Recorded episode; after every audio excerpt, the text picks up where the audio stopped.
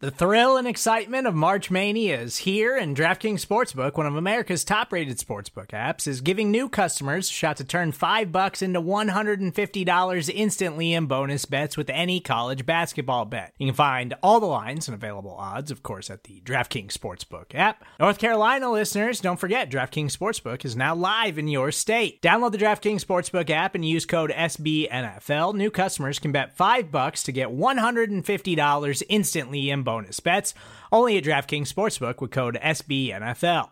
The crown is yours. Gambling problem? Call 1 800 Gambler or in West Virginia, visit www.1800Gambler.net. In New York, call 8778 HOPE NY or text HOPE NY. In Connecticut, help is available for problem gambling. Call 888 789 7777 or visit ccpg.org. Please play responsibly on behalf of Boot Hill Casino and Resort 21 plus age varies by jurisdiction. Void in Ontario. Bonus bets expire 168 hours after issuance. See DKNG.com slash B ball for eligibility, deposit restrictions, terms, and responsible gaming resources.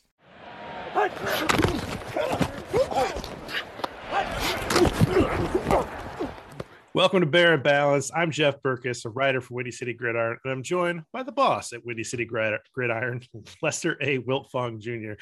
Lester, the Bears had a really exciting first half. It was like, what is going on here? But you know, blew their wad uh, in the first half, and just uh, you know, natural order of things established itself in the second half. Um, so, how are you doing today, despite the loss of the Packers? I think all fans that, that follow the Bears closely expected that second half to happen. I mean, there was no way the Bears were going to keep it going. 27 first half points. That was ridiculous. I mean, the defense wasn't doing much. The offense looked fantastic. There was some special teams. There was just just a whole package from the Bears in that first half on, on offense and, and special teams. And we all knew Rodgers was going to do Rodgers things, and he did. Yeah, I want you know what I want to start off with though. So the Bears lose 40 to 30, 45 to 30, which Yeah. you know, ugly, ugly score. Um, but to make matters worse, we had to listen to the slurp fest I knew that was coming. of Al Michaels and especially Chris Collinsworth. They were just uh, to another level that was beyond anything that we got in the like the Madden Favre years where it was like, God, are you crushing on this guy? What's wrong with you, John Madden? This was like to the point where I mean, are they trying to get invited to Rodgers' like pool party next summer? Like, were they trying to like sit at the cool kids table? Like, I do not understand the level of obsession that they were talking about him with and excusing some of the like really negative stuff that Rodgers has been involved with this year. Yeah. It's just like, oh, just shenanigans kind of talk. And like, I, it, I found it completely dis- just disgusting. And honestly, I thought it was kind of unprofessional. What did you think? You know, I, I wonder how much of that is is them doing their own thing, or how much of that is actually driven by NBC. You know, I Mm. mean, I mean, there are, there are producers. You know, maybe that's one of the talking points is you know really talk up Aaron Rodgers. I mean, he's you know one one of the best players in the league. It's just weird to hear. Like you mentioned, you mentioned stuff with Favre and Madden back in the day. You know, I didn't mind it back then as much because I kind of took it as a place where where with John Madden, he's always kind of goofy to begin with. So I think Yeah. he was just playing up to the to the to how goofy that was. But like you said with Collinsworth, it was like, settle down, buddy. You know, it's just uh, you know, it's it's it's just a game, you know. it was a slurp fest is the only way that I could describe it. Yeah, with, with Madden and Favre, I mean, it got comical towards the end, but you know, at least with him, it was just like he just loved his play so much, right? Yeah. Like he just like ah, Brett Favre, you know. And this was just this like he was bringing in personal stuff. It was bringing in this like state of mind and this, you know, the ownership thing and like how much BS they talked about that for so long. And it's like, get out of here with this. Like it's so much. Can we talk about anything else? anything else I, I mean like i would love to see somebody dissect the transcript and see just how much they talked about this last night because it was disgusting i The the graphic they showed with Soldier Field turning uh Packers colors and oh that that disgusted me watching that happen on NBC. That was that, that to me that was too far. I mean the, the the stuff with Collinsworth and but when they showed that graphic and just disrespecting Soldier Field, that was just too far in my opinion. yeah and like adam schefter you know piling on and stuff Ah, it's like these guys what are you doing you think that, that he's gonna like you or something he's gonna invite you to his party i just it's so stupid but Yeah. All right, well, let's get into this. Uh, let's get into this loss. There were some interesting things that happened. Obviously, I mean, you don't have 30 points. I mean, we're going to talk about that, but we always start with the trench tribute. Um, it is your turn to start off this week. So, who are you highlighting in the trenches? I mean, it was a crazy game because you know the, the pressure was all over Fields all game, and then on defense, of course, they give up 45 points. So I'm going to go with a guy we haven't talked about yet. And, and, honestly, I think he's been perfect for his entire Bears career, and that is good old 48, Patrick Scales, long snapper. Okay, here. again, an, an, another perfect night from Patrick Scales.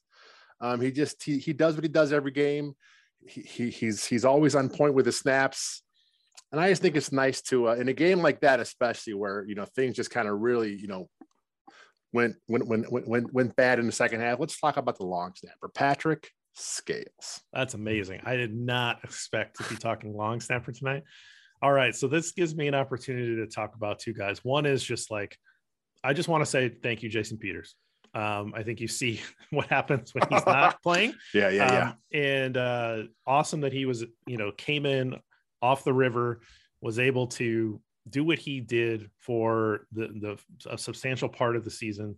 Um, he really probably helped saved a lot of hits on Justin Fields and Andy Dalton um, versus what the Bears had as a backup option. And so he got hurt early in the game, and that forced Teven Jenkins in. Um, Teven Jenkins did not look very good, but you know he is a rookie and he came off back surgery, and he probably wasn't in shape to do this, and he probably wasn't ready mentally um, either. so I, I don't. We're not going to talk about Teven Jenkins in that way, but just thank you to Jason Peters. I just wanted to say that. And then we have to talk about Robert Quinn Yes. Um, it looked like at first it was a sack and a half. They changed the half sack to a full sack. So he got credit for two sacks yesterday. That puts him up to 14. So we are officially on franchise record sack watch. This is 17 and a half, right? 17 and a half yeah. is Dent's record. Dent had 17 and a half and he had another year of 17. Um, and so, you know, Dent has a, most of the top years in, in Bears history. Robert Quinn's hunting. He's got 14. He's got four games left. Two of them against Kirk Cousins and the Vikings. One of them is against the Giants. Like in Russell Wilson is the other game. Wilson takes plenty of sacks, um, and so you know it's possible. Like it, this this thing is in reach. Very exciting to see a franchise market uh, put into jeopardy. I'm really excited to see if Robert Quinn can do that. He played he played pretty well. He's maybe mm-hmm. the only player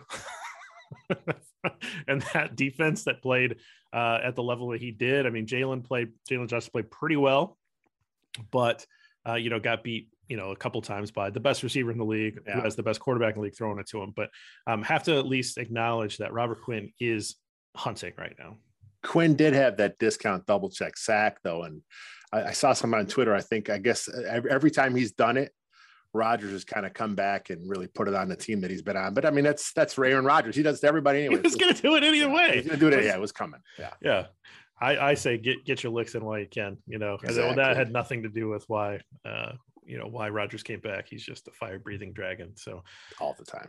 All right, well, let's get into sweet tweets. So, uh, interesting couple days on Twitter, as it always is, uh, you know, around a Bears game. But who did you want to highlight for the the Twitter of the week. So I'm watching the game, and, and there was some, like I said, it was a really crazy game stuff happening.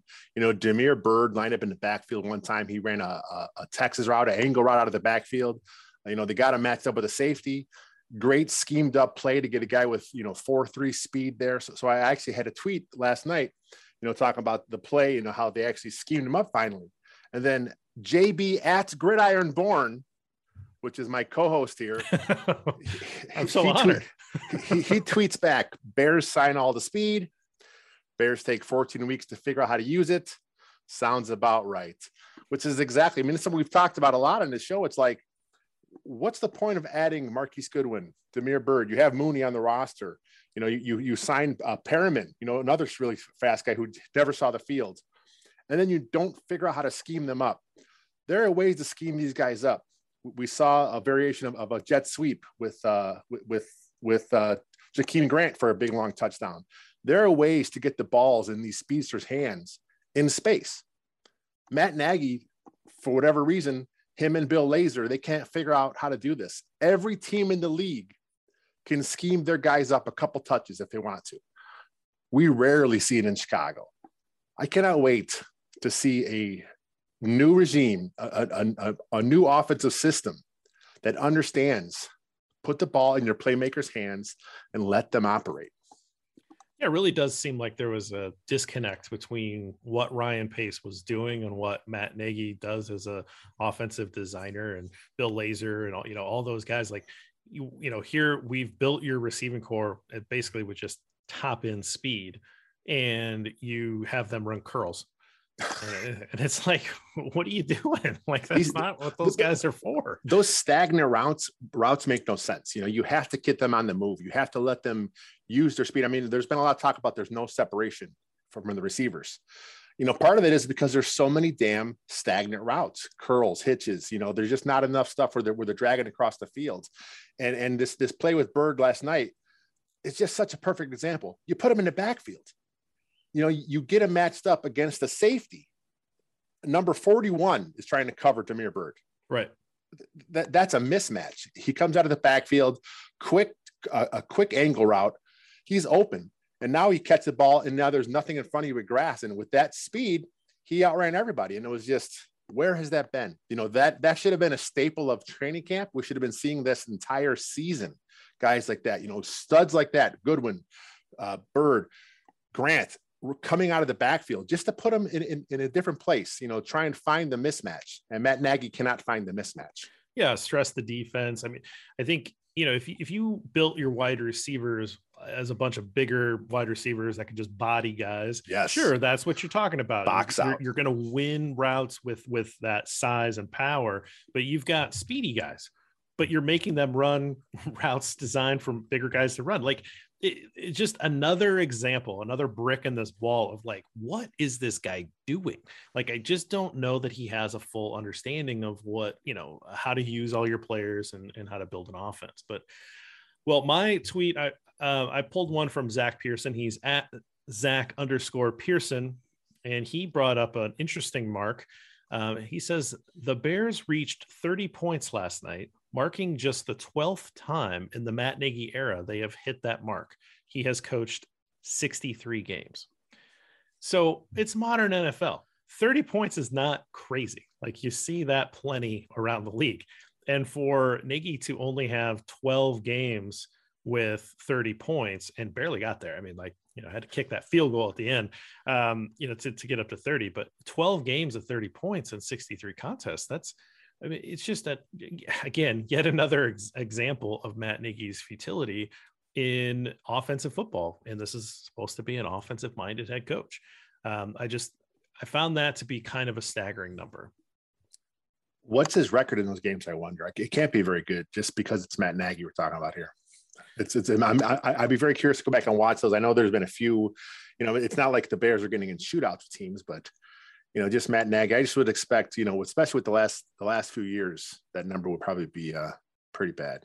Probably a few wins against the Lions, and then there's that Buccaneers game. The Bucks. Off the top of my head, you know, those are the Bears fans. All, all we, we always harken back to that wonderful game. What was it? Oh. Uh, five, six touchdowns for Mitch. That was yeah, uh, yeah, such a long time ago. It, it really was, and I, I just the number of games this year that I think it was there's now seven losses with uh, double digit points uh, this year. Like I, I, think that there's, um, yeah, I think it's seven losses. I saw that, that. Are, that are that are two scores. That's a lot, and you know you still got four games left. Hopefully, no more added to that to that particular column. But, but that's a lot for for for a season for your fourth season where things are supposed to be going pretty well and you know just not even keeping games close this year and that that's the embarrassing thing is is, is just there's plenty of there's been plenty of embarrassing moments where the game's over. The game's over right away. I think as fans, we knew those games coming in. Like this game, we knew was going to be just a, a, a butt kicking. The Cardinals game was going to be a butt kicking. I mean, there's been a few games where we've been surprised as fans, but for the most part, this season has been, you know, it's what we expected. it's, it's been nice having Justin Fields kind of give us some of that flash and excitement, but we knew this was happening with this roster. Yeah. What about stats? Did you pull any interesting numbers that you'd like to talk about? The number I got this week is uh, 49%. Okay. And that is the uh, the percentage of defensive snaps that Trevis Gipson played. Okay. He played 32 snaps, and that's actually his smallest percentage of defensive snaps since way back on week six. But week six, of course, he was starting. Week six, we still had Khalil Mack in, in the building. Um, so why was his snap so low? Right. Because Bruce Irvin wanted to get 60% of the snaps. yeah. How did, how did Bruce Irvin do on those uh, pass rushing opportunities? Bruce Irvin had no stats at all in the whole game. Uh, Gipson had a sack. You know, I just don't understand the point of this. This again, the coaching staff. Why are they playing 34 year old Bruce Irvin, fresh off the practice squad, more snaps than your second year outside linebacker, who was part of the future, I would assume. You know, he has four sacks this year, uh, 12 games. He has five starts, 29 tackles, six tackles for loss. I want to see more Travis Gipson. Right. I don't give a damn about Bruce Irvin, 34 years old. He adds nothing. I mean, yes, he's a, he's a depth piece. You need him, you know. He should not be getting more snaps than uh, than your than your second year pro. No, not at all. And and I think I saw the stat that he had 25 pass rushes and zero pressures. Zero pressures. I saw the yeah. Oh. So uh, not exactly the guy that you want in there. He's, I mean, you know, he's on his last legs. Uh, uh you know, like you say, you, he's there to try to give Travis Gipson a series or two off. That's it. take over the snaps. like, what, what are we doing? Uh, yeah, it's, it's a lot of things that confuse me. All right, so my stat of the week is one the number one. Okay. And that is uh, Matt Nagy is now only one game above 500 in his Chicago Bears tenure, if oh. we count the 0 2 pre uh, postseason record. Okay. Um, so that's what I'm doing here. So counting his 0 2 postseason, he is only one game above 500. There are four games less than, left this year. Assuming that he is employed for the last four games, which if he didn't get fired today, which we were told was a possibility by some people that you know might know some things uh, if he did not get fired today, he's probably going to finish out the year, which which I think is a mistake. But four games left. He needs to split those games to stay above 500. Otherwise, he's going to risk hitting 500 or going below it. So um, interesting to see if he is able to stay above 500 for his uh, Chicago Bears tenure. I mean, they gave up 45 points to the Packers on national television, and he's still employed. So it's like you know, the, the, the only thing that may save this whole thing from from from from not going, you know, where he stays the whole year is the new rule that lets you look for a head coach in week 17. That may give the McCaskies a reason to get off their hands and do something. But like you said, I doubt it. You know, he, he could be here till the end of the year just because that's the that's what the Bears do.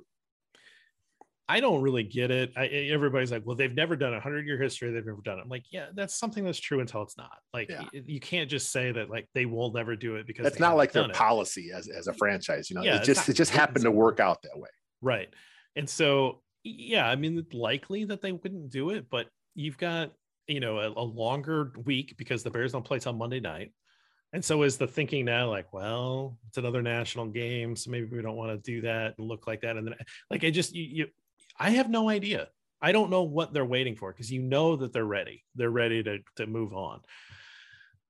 I'm just interested to see if he leaves with an uh, with a 500 record or not. I, mean, I, I know that no one else cares about that, but I just no, that's interesting. interesting. I mean, it's you know, it's I mean, like for his first three years in Chicago was he's never had a losing record. Right. You know, that's out the window, and then now his entire overall record could be out the window too. Yep, that's how bad this year has been. Oh, so brutal. All right, well, we'll take a quick break. On the other side of this, we'll get into everybody's favorite segment, the Three Bears. With threats to our nation waiting around every corner, adaptability is more important than ever. When conditions change without notice, quick strategic thinking is crucial. And with obstacles consistently impending, determination is essential in overcoming them. It's this willingness, decisiveness, and resilience that sets Marines apart. With our fighting spirit, we don't just fight battles, we win them. Marines are the constant our nation counts on to fight the unknown. And through adaptable problem solving, we do just that. Learn more at marines.com. When you need mealtime inspiration, it's worth shopping Kroger, where you'll find over 30,000 mouthwatering choices that excite your inner foodie. And no matter what tasty choice you make, you'll enjoy our everyday low prices, plus extra ways to save, like digital coupons worth over $600 each week. You can also save up to $1 off per gallon at the pump with fuel points. More savings and more inspiring flavors make shopping Kroger worth it every time. Kroger, fresh for everyone. Fuel restrictions apply. All right, Lester, let's get into this. So the three bears, hot bowl of porridge. Who was the Chicago Bear that performed at a higher level than you expected? You know, I think uh, this is a first for me. I usually do always have a player in this spot, but I'm going to go with a coach, and that's uh, special teams coach Chris Tabor. Uh, I just think okay. the special teams overall uh, were really good all night long. Uh, the, the punt return touchdown, the onside kick, you know, there were some muffs. I mean, his guys were all over the field. And I think that, you know, Chris Tabor's a guy that if a move is made with Matt Nagy being gone, he's taken over for the last couple games. And, you know, I mean, I think uh, uh, we've talked before as special teams coach i think those guys have a unique way to look at a roster because you know they work with everybody. So i always like seeing special teams coaches get a shot. We talked about dave toub before you know i think that's just something neat. If we can see chris tabor you know possibly you know finish out the year as the uh as the head man at least on, a, on an interim basis for a couple games I, I don't think he's going to come back obviously um if, if they if they get rid of the staff he's gone but I think it'd be good for him to, to let him uh, kind of run the ship for a little while. We're on the same page. I actually talked. I, my my hot bullet board is to the special teams, and so nice. you had Jakeem Grant's 32 yard punt return, which was a really nifty little punt return. You had his 97 yard touchdown. Now the process isn't very good. Like I'm still not a huge fan of the like you know, catching it where he did and then stop coming to a dead stop. And I was like, no, no, no, yeah, you know, one of those. Uh, then you had Khalil Herbert. He had yeah. two kick returns that got the Bears out to the 40. You had another, uh, uh, you had the onside recovery, which you mentioned. You had the muffed punt, which was recovered by the Bears, but it was negated by, I, I think, a rather weak penalty on. It was a very weak penalty. I, I, understand that they legally can call that. I just think it was a rather weak. He he did get back in right away. That did you see the the tweet? I think it was Adam Hoge tweeted the uh the Packers player that was like like ten yards out of bounds, and he stayed out there. They didn't even call it. That's a penalty when you That's when you go out and you don't make an effort to come back yeah. in. Vildor, you could say like, well, it does look like he kind of ran out, but he, he, he ran right back in. Yeah. And so I, I just don't agree with, with with that penalty, and that would have been a, a big play. Obviously, mm-hmm. it would it was a muffed punt. Um, I the other the other thing I want two unforced errors by the Packers. They kicked the ball out of bounds, and the Bears were smart enough to not touch it out of bounds. And then Cairo Santos tried to kick it out of bounds, and the Packers player basically just like bumped it out. Yeah. And so they had to stop. They had to start at the five. So there's there's a uh, you know I, I, mean you can't give Cairo Santos credit for like a coffin corner kickoff, um, but like unforced error. But the Bears had starting field position, you know, at the 40 yard line three times because one because of the penalty on the kick, and then those two kick returns by Khalil Herbert, and then you had uh, a really good punt return by Grant that was around midfield, and then you obviously had the touchdown where he scored. That's an incredible uh, uh, special teams effort. Not to mention that that re- the recovery, um, it it was really impressive. Uh, Cairo Santos three for three on field goal attempts. So all the way around, special teams. Uh, you know what I just listed. That is like eight weeks or 10 weeks of Bears special teams yeah. highlights. They did it all in one game and they lost by two scores. This, this kind of reminds you of the, uh, you mentioned Dave Toub, the Dave Toub era. I mean, that was the, the Lovie Smith. I mean, he really, he emphasized defensive special teams. I mean, that was how the old school Bears played football. And you know, it was kind of nice to see just kind of a, a, a, throwback stuff there. And you mentioned the, the, the punt return for a touchdown. That's the longest in Bears history, which I was shocked to hear because I assumed it was Hester, but, and it was uh, Johnny Bailey is whose record he broke there. I, I doubt Hester broke rules too often. Yeah. Maybe I'm wrong. I don't know how many times he fielded uh, punts inside the five, but anyway. Uh, I'm sure there was a few. I mean, like, like with Grant, I mean, Grant, he has that kind of speed. You know, he, that's probably why he has the green light. If, if it's there and if he has some stuff in front of him, he was he's allowed to take it. That like I'm like you. I was like, no, no, no, yes, because because he, he, stopped. You know, the dead stop. I mean, if the you dead stop, it, I was if, like, if you're going to catch out. it back there, yeah, you better have a path. He didn't really have a path. It makes you wonder: did, did they set that up that way because it had a really nice picket fence on that sideline? It was set up nicely.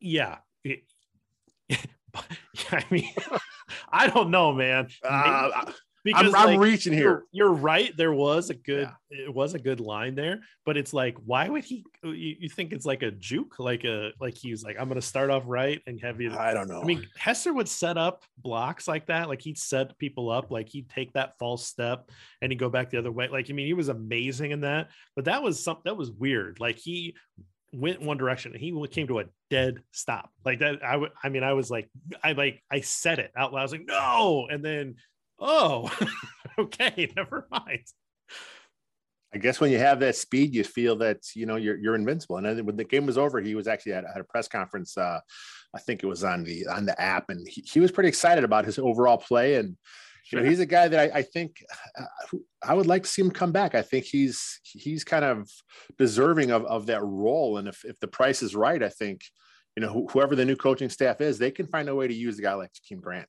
Yeah, I agree.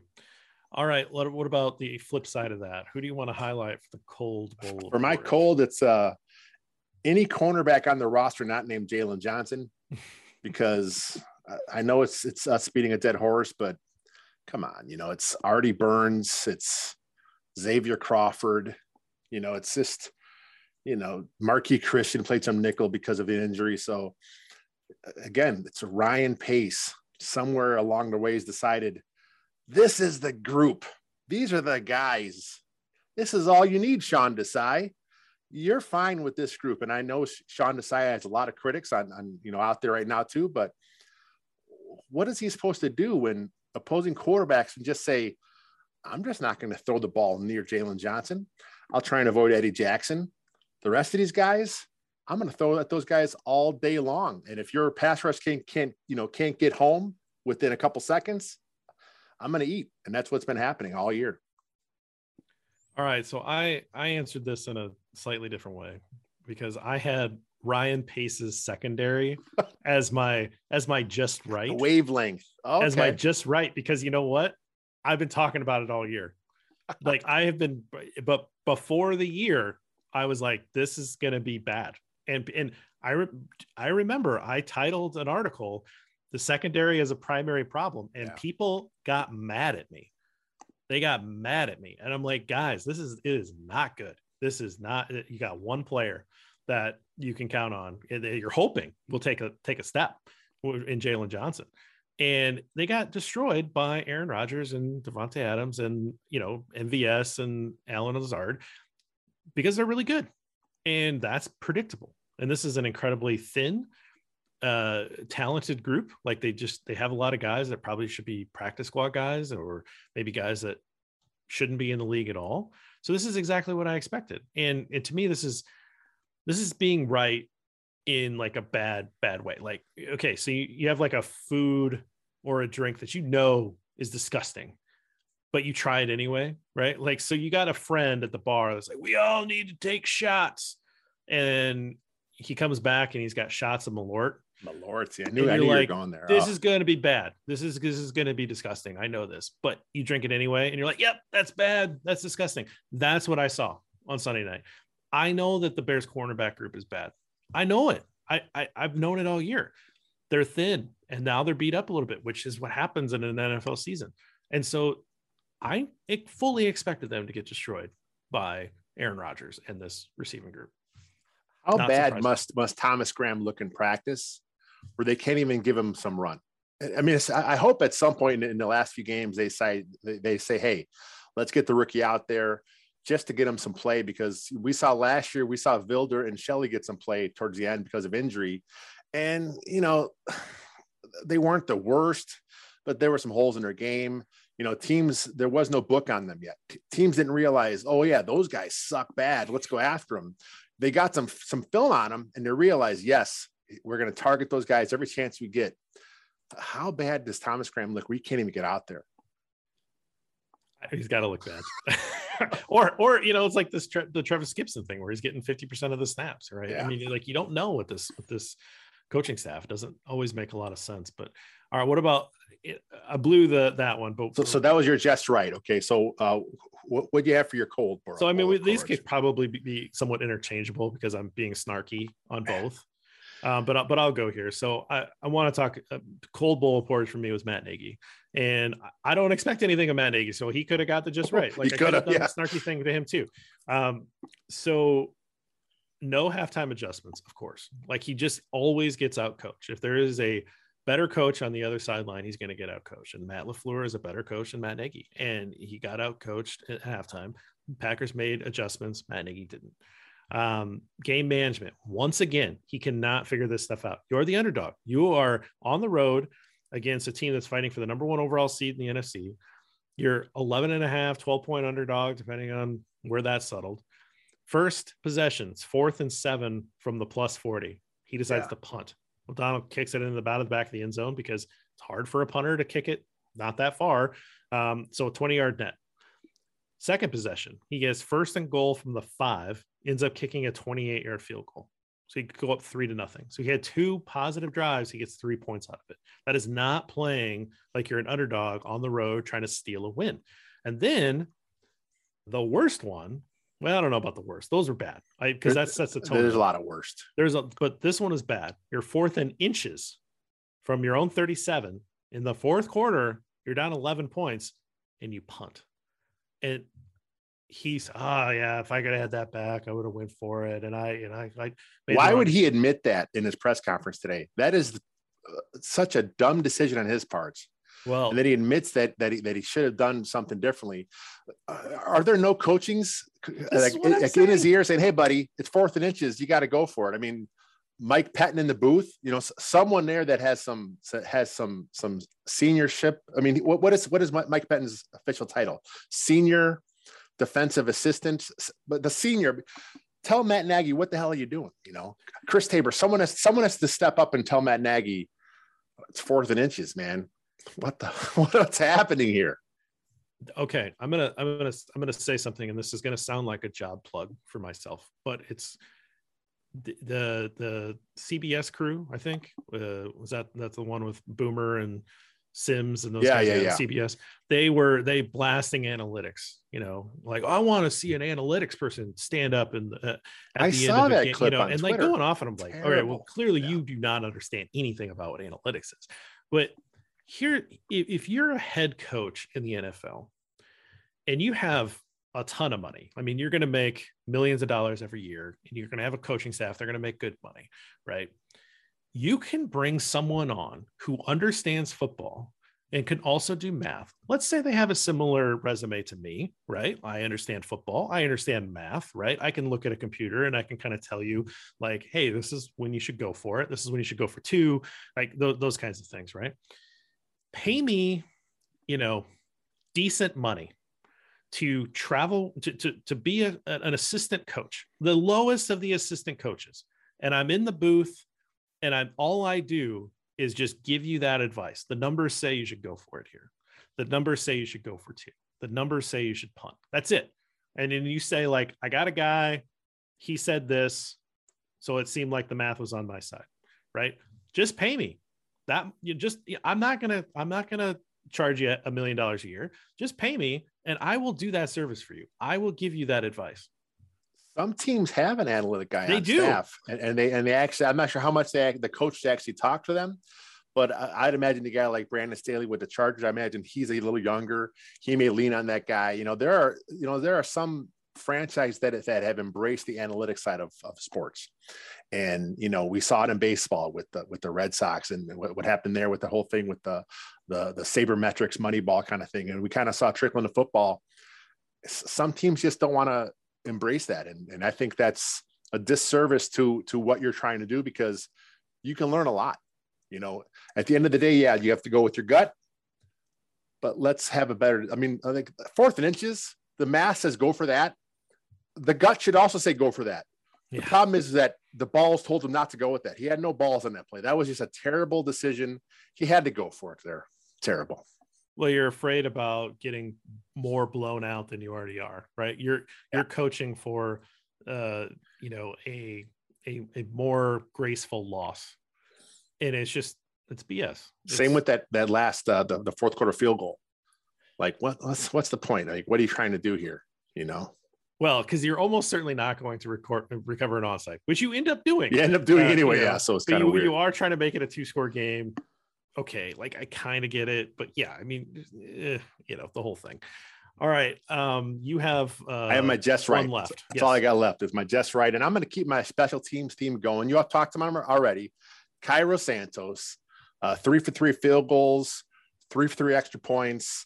You know, we did. We, he has missed two field goals since he tried that ridiculous uh, 60 what a 67 yard try. He missed two cents then, so there, there, was a thought from a lot of fans like, "Oh my God, did Matt Nagy break Santos?" But he has since, you know, hey, he's back on a little bit of streak here, you know. And it's funny because we talk about the analytics. The analytics would have told him, told Matt Nagy, "Do not try a 67 yard field goal." That's, right, that's exactly. stupid it's a, ass play. Can't so, do it. So, yeah. so here we go. Just right, Cairo Santos, perfect again. Plus the onside kick. We'll give him credit for that too because it was a nice bounce that it got. It's like me going out for a run and someone saying like, you know what, I'm gonna. I think you can run a six minute mile. You know, it's like it's not physically possible for me to run a six minute mile. Like it's not to happen. Like Cairo Santos is not to hit a 65 yard, 68 yard field goal, whatever it is, unless he's got a 50 mile an hour wind at his back. Like unless Matt Nagy's gut said that's Buffalo a, game, but yeah, he yeah. And, and people and yeah, that happened a while ago. But like people were coming, oh, they wouldn't have got the touchdown anyway. It's like you don't know. Like that at least had like a a, a one in a thousand chance, not a zero percent chance. Anyway, it's it's something you've never done in your life. You've never kicked the field goal that far in your life. He's not you physically do not have a strong enough leg to do it. Like you just can't do it. No. It's... So the odds of him throwing a, a, a crazy flea flicker play or a, or a hail mary or catching a penalty, those odds are better but that's like you said, that's a few games ago. Let's let's not harp on that one. You and me running a six minute mile. That's about that's about what the chances of that were. All right, let's let's move on to the fields report. So, um, I I was pretty impressed with the scrambling. Uh, yeah, and, and I mean like you know he he scrambles the throw right, so that's good. But then when he decided to take off, he was more decisive. He got a big chunks of yardage. I think he finished with 74. I don't have the stats in front of me. Uh, 74 yards running and most of that was from from scrambles. There was, I think, maybe one or two design runs, but for the most part, it was him making things happen, um, getting down early. He wasn't taking unnecessary hits, which was good to see. Um, I think the throwing, you know, obviously wasn't great. I think he's he's still hurt. I think that was pretty clear. Um, he's still feeling every every throw.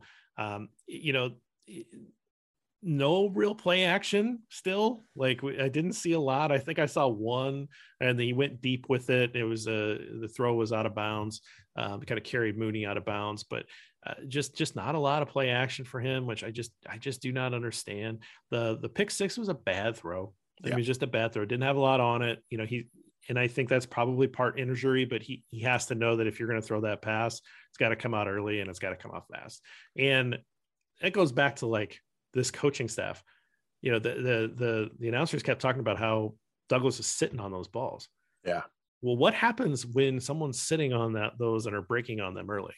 You run a double move. Yeah. You, you know, you, you pump fake and go. Like and, and I none of that. Like there was no attempt to that. And I don't even care if it doesn't hit. Like I would just like to see the coaches pick up on that and say, hey man, that guy's creeping up. We got to burn him and it just it just didn't happen. But overall, I think some good stuff from Fields. The throwing probably wasn't uh, nearly as good as we need it to be, but I'm also giving him a little bit of a minor pass with with coming back from that injury. I just don't think he had everything he had at his disposal because of those ribs. What about you? Nagy said that the, uh, the that he threw the pick six. He, he threw it on time, which it's it's debatable, you know. But I'm sure. Let, let's say, like you said, let's say he did throw it on time you have to make sure Douglas is off far enough to throw, make that throw. And like, like you said, you know, Douglas was sitting on it. I mean, this is his second game in a row with the pick six. You know, that's what he's trying to do. And you know, if your scouting should have should have told your coaching staff, Douglas is what 31 at this point in his career. I know he's a little older. You know, he's sitting on these routes because he wants to make a play. You could beat him deep. So where were the double moves? Like you said, you know, this is again goes back to coaching staff and you know, it's hopefully it's it's only a few more weeks and of us having to having to talk about the coaching staff. But you know, Fields, like you said, his decisiveness eh, when he was running the ball, I think was was again good. You know, this is something that he, he doesn't want to do. He doesn't want to run first, but the fact that he's showing that the willingness to do that, especially when it's there and he's getting the yards in chunks, eventually this will open things up for him in the passing game. It's kind of a weird uh, backwards thing to do that, but you know, this is what the Bears offense gives you. Cause like I said, there's so many stagnant routes, you know, there's nothing, there's nothing easy for Justin Fields. I mean, the, the, the, the, the two big long touchdowns that, that, happened. One was a quick flip on a jet sweep style play. The other one was the quick angle route. Two short, easy plays with your guys making plays with with their feet. And that's what you want to see. You want to see some easy stuff you know some more screens. You know there weren't a lot of rollouts. There weren't a lot of play action. You know there weren't a lot of runs. I mean that david montgomery had one carry in the entire second half after being pretty successful early you know so justin fields is he's doing what he's doing in spite of this staff in spite of this. And we're going to see the best of him next year.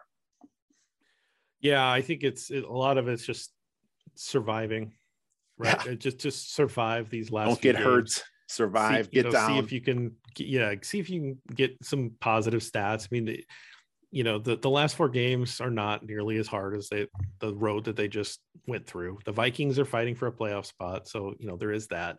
Seahawks aren't very good. The Giants are terrible. So, you know, Giants have a good defense, but man, not even good defense. They they they're okay on defense, right?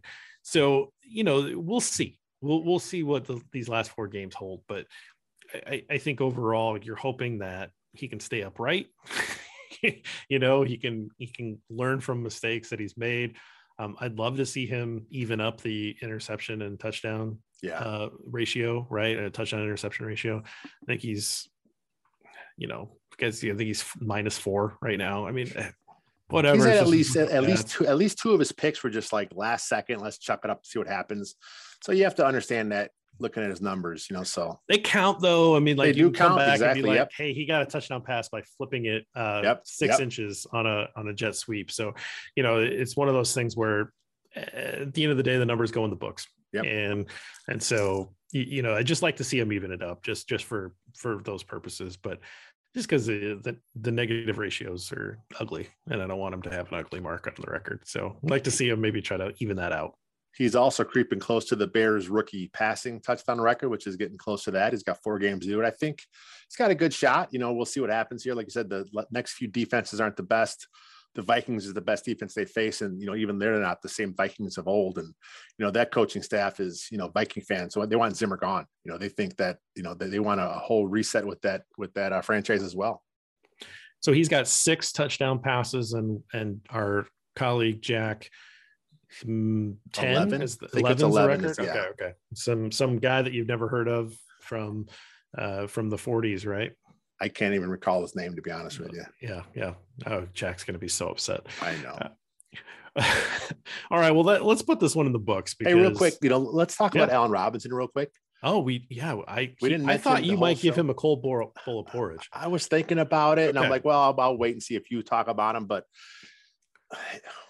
what's with Allen Robinson? His effort's not really there. I mean, there, there's that one play on Twitter today making the rounds.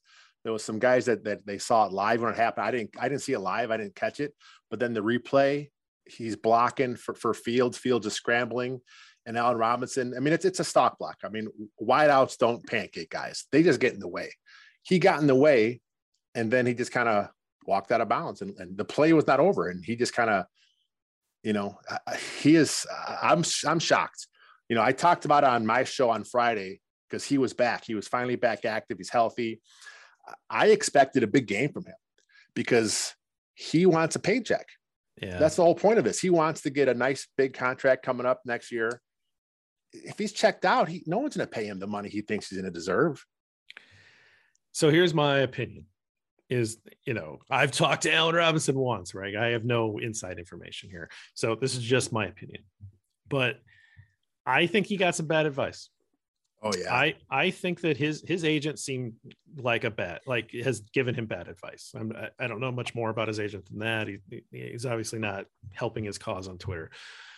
But I think that his agent said, no, that deal's not good enough. You can get more and pushed him to not take the deal that the Bears were offering. And there's some pretty strong reports that the Bears felt like they had a deal with Allen Robinson. There was something on the table. there was point. something on the table, yeah. and you know, there's some, you know, we don't know directly, but indirectly, seems like there was probably a, a, pretty good chance that that was going to get signed, and he walked away from it because he didn't feel like it was enough. It was, you know, obviously big numbers to us, right? Yeah. They, they, you know, good good money for for a wide receiver one, and he was just looking for a little more. And you know, he did the thing where he bet on himself, which okay. But if you bet on yourself, you have to go all out and give it, you know, the 100%, 110%. And he's just hasn't Like he just has not gone in that direction. And, and it's it feels a little bit like he's in his feelings. It seems like he's mm-hmm. in his mm-hmm. feelings a little bit. And that has caught up to him because he has not it, it it it seems obvious when you watch that he's not giving it 100%. And that's not good. That's not good for his future employment, right? Like, you know, it, it'll, it'll be hard for me to imagine that he's going to get a long term big deal now. And what's happened since he's taken this direction that he has, where he's played under the franchise tag this year, is that you've had two fantastic classes of rookie wide receivers, fantastic classes, where the talent pool at the wide receiver position has just been flooded with the last two rookie drafts. And a lot of people are like, it's going to keep happening. Yeah. There are a lot of it. We are now seeing the results of constant seven on seven play. And you have an amazing amount, a high volume of talented wide receivers coming into the league. And it's just going to keep happening. And if that's true, then why would you pay Allen Robinson or any other franchise or any other good wide receiver, why would you pay them huge money when you have a scarcity at other positions that you have need to go after? You're going to go spend your money on corners. You're going to go spend your money on left tackles, right? You're going to go spend your money on positions that you, you find it more difficult to find in the drafts where you can just draft guys like that, right? And so I think that he probably cost himself tens of millions of dollars yeah, yeah. for the decision that he made. And he has not done himself any favors in how he's acted this year. He's a very good football player, you know, when, when, when he's, when he's playing up to his, his, his, his, his top level there, but he does nothing exceptional for you on the football field. He's not, he's not quick and shifty like these, like these slot guys, you know, he's not six foot four, 220, you know, he doesn't have, you know, four, three speed. He's a very good route runner uh, he understands uh, what's happening with the defense in front of him. You know, his skill set would work much better with like a Tom Brady, with Aaron Rodgers. You know, and that that may be where he ends up. He may end up playing with Aaron Rodgers somewhere next year, and then we'll see that. But the fact that he turned down the money, like you said, and and the fact that he's he went into this season and it just you know hasn't worked. You know, and you know behind the scenes they're gonna have to really spin this. Him and his team, they're gonna have to spin this that it was all Matt Nagy this is all Matt Nagy's fault. You know, I'm I'm I'm still that that top guy. That's how they have to spin this. But I don't know if if it's on film where, like you said, there's so many good receivers coming in. You know, why would you pay a guy who's a good football player when you have a chance to draft a guy that can do some of the same things and you coach him up and it's going to cost you a fraction of the amount? I mean, is he going to be a guy that gets a thousand yards on his next team? I mean, is he going to be a number one where he goes wherever he ends up, is he going to be a, a, a, true number one on that team? I don't see it. I see him more as a uh, a complementary piece at this point in his career. So I'm never going to tell anybody that like, hey, you going out and trying to maximize the amount of income in your short professional career is the wrong thing to do because that is your choice. Yep. If I was an agent, my advice to a player would be not about maximizing, but it would be about optimizing.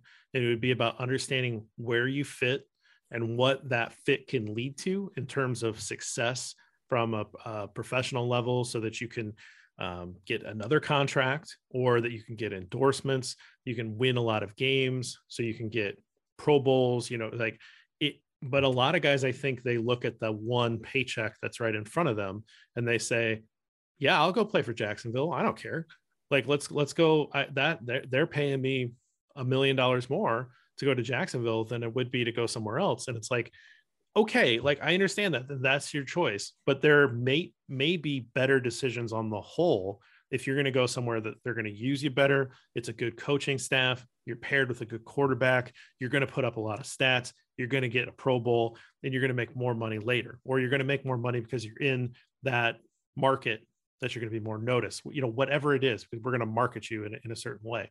And so i feel like robinson took the advice of let's maximize paychecks and what's on the table isn't enough and my advice to him if i would have been his agent is you're in chicago you're in a giant market and you're well liked right now and this team's starting to become on the up and you've got this new quarterback like sign the deal yeah like sign the deal and be this guy you know keep your roots here You're a Midwest guy anyway. Like, you know, you can really make a difference here. And I just think he got bad advice. You know, he's done nothing publicly where he hasn't really said anything. I mean, he, he's kind of quiet about stuff. I mean, but like you said, he, he could have Chicago. He would have had every record in the franchise, which of course that's a very low low bar for, for the position. But he could have had every record in the franchise. He would have been an uh, an icon in the city. I mean, he was one of the most popular players in Chicago just a couple years ago. Yeah. And then of course the whole thing with the money happens. It's it's funny with fans. It's it's with the contract. It's always the fans are split always. You know, it's pro player, pro owner, whatever it is. But but the fact that it got to that point where you know there was some stuff behind the scenes and you know there was you know nothing ever said public like i said publicly but you know something's there and then it's like what are you doing you know it's but like I said, it's it's his choice. He made a decision. He's gonna probably regret it because you know, I can't see the, the same amount of money he was hoping to get out there. But if he ends up getting a ring somewhere next year and, and chasing a ring like that, good for him. But, you know, the Bears gave him a nice three year deal coming off an ACL surgery. They tagged him for 18.5 million this last year. He's made a pretty good chunk from the Chicago Bears. So yeah, he's made like 60 million. But I, yeah. I mean, let's even talk about this. We are belaboring this, but I, I, I think it's a rich and interesting topic. Look at the guys that were around for a while that wanted to continue to be part of football and they were Chicago Bears players. Some of them were very good. Lance Briggs. Lance Briggs is doing stuff in the media, right? Maybe he could have done that in other places, but Chicago gives him that opportunity. And about Matt Forte, Matt Forte is doing stuff, right? Matt Forte was a good running back. wasn't a Hall of Fame running back by any stretch of the imagination. He's a good running back, and he's got opportunities. What about Alex Brown? You know, Alex Brown, you know, gave his career to the to the most parts of the Chicago Bears, right? And had opportunities you know it, you see these guys and they they're able to to to launch. Not even talking about the older guys right? Not even talking about yeah. you know Bradovich or you know Tom Waddle or like all these guys that like you you put in this amount of time and you have that love of the franchise and and the fan base and they'll support you for a really long time. And I I think that that's gone. Like yeah. I think all the goodwill with Allen Robinson's gone. And I'm trying to think about it from you know, it's just like a, a Brandon Marshall thing where Marshall, you know, had those great stats early, better stats than Robinson in, in, in some ways. And he just kind of soured on the team and left. And now everybody's like, eh, Brandon Marshall, whatever. Yeah. Like we didn't draft him. He was here for a while and then he kind of messed up. Allen Robinson, well, we didn't draft him. You know, Jacksonville drafted him and he came here for a while. Yeah, he did all right. And now he's gone. But he's kind of, you know, he kind of gave up on the team.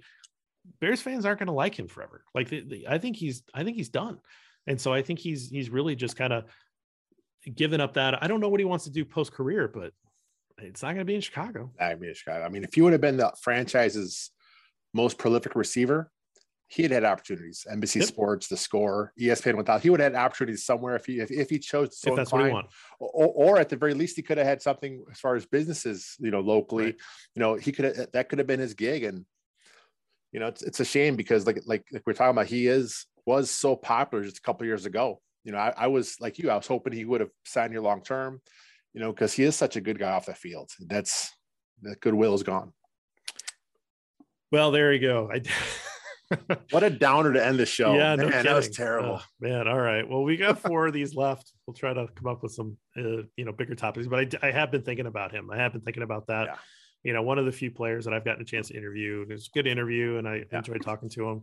Um, you know, and I, I, hope he does well. I just, uh, you know, I just I think he's got bad advice, and um, I think that's unfortunate. It makes me think maybe I should go into uh, sports uh, agent and you know, give give players some better perspective here. But, there it is. Uh, make sure you're checking out the rest of the shows. You know, we're still cranking them out. You know, everybody's still got their show from here to the week, uh, from here to the end of the year. We are probably going to start shifting our focus to some off-season stuff. Uh, EJ and I are going to bring on somebody to talk about GM candidates. We do not know if Ryan Pace will be gone, but we are going to take that uh, leap and say, who are the GM candidates that are kind of interesting out there. So we're going to do that this week. Um, we'll probably then shift to talking about coaches. And so that's kind of how we're going to play our preview shows on, on Bears Over Beers is we're going to just kind of shift to the off season. Uh, we'll be recapping this show, uh, the games on this show. Of course, Bill Zimmerman's got some great guests that he's got lined up to the end of the year. of course, join Robert for the emotional uh, post game. You've got your T formation conversation on Fridays, um, and yeah, tons of stuff on the site. Anything else you want to plug? Is there another cheese type draft coming up? Because that was fantastic. You and AJ did there.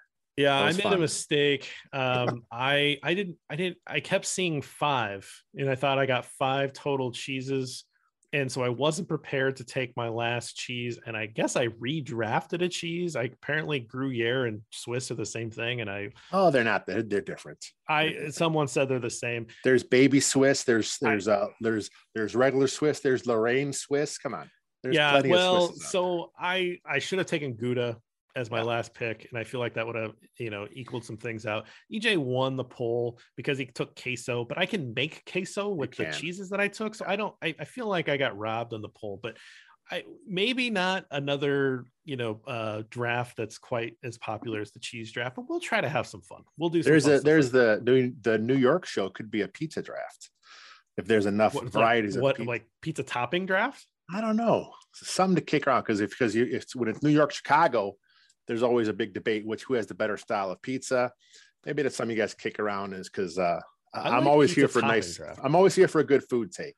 Yeah, yeah, pizza topping draft. I can I can kind of go with. All right, um, all right. Well, so stay tuned for that stuff. We'll do some fun stuff, and uh, until then, until next time, you know, join us on YouTube and and check us out on the website and everything else. Uh, and we'll be here next week to recap the Vikings Monday night game.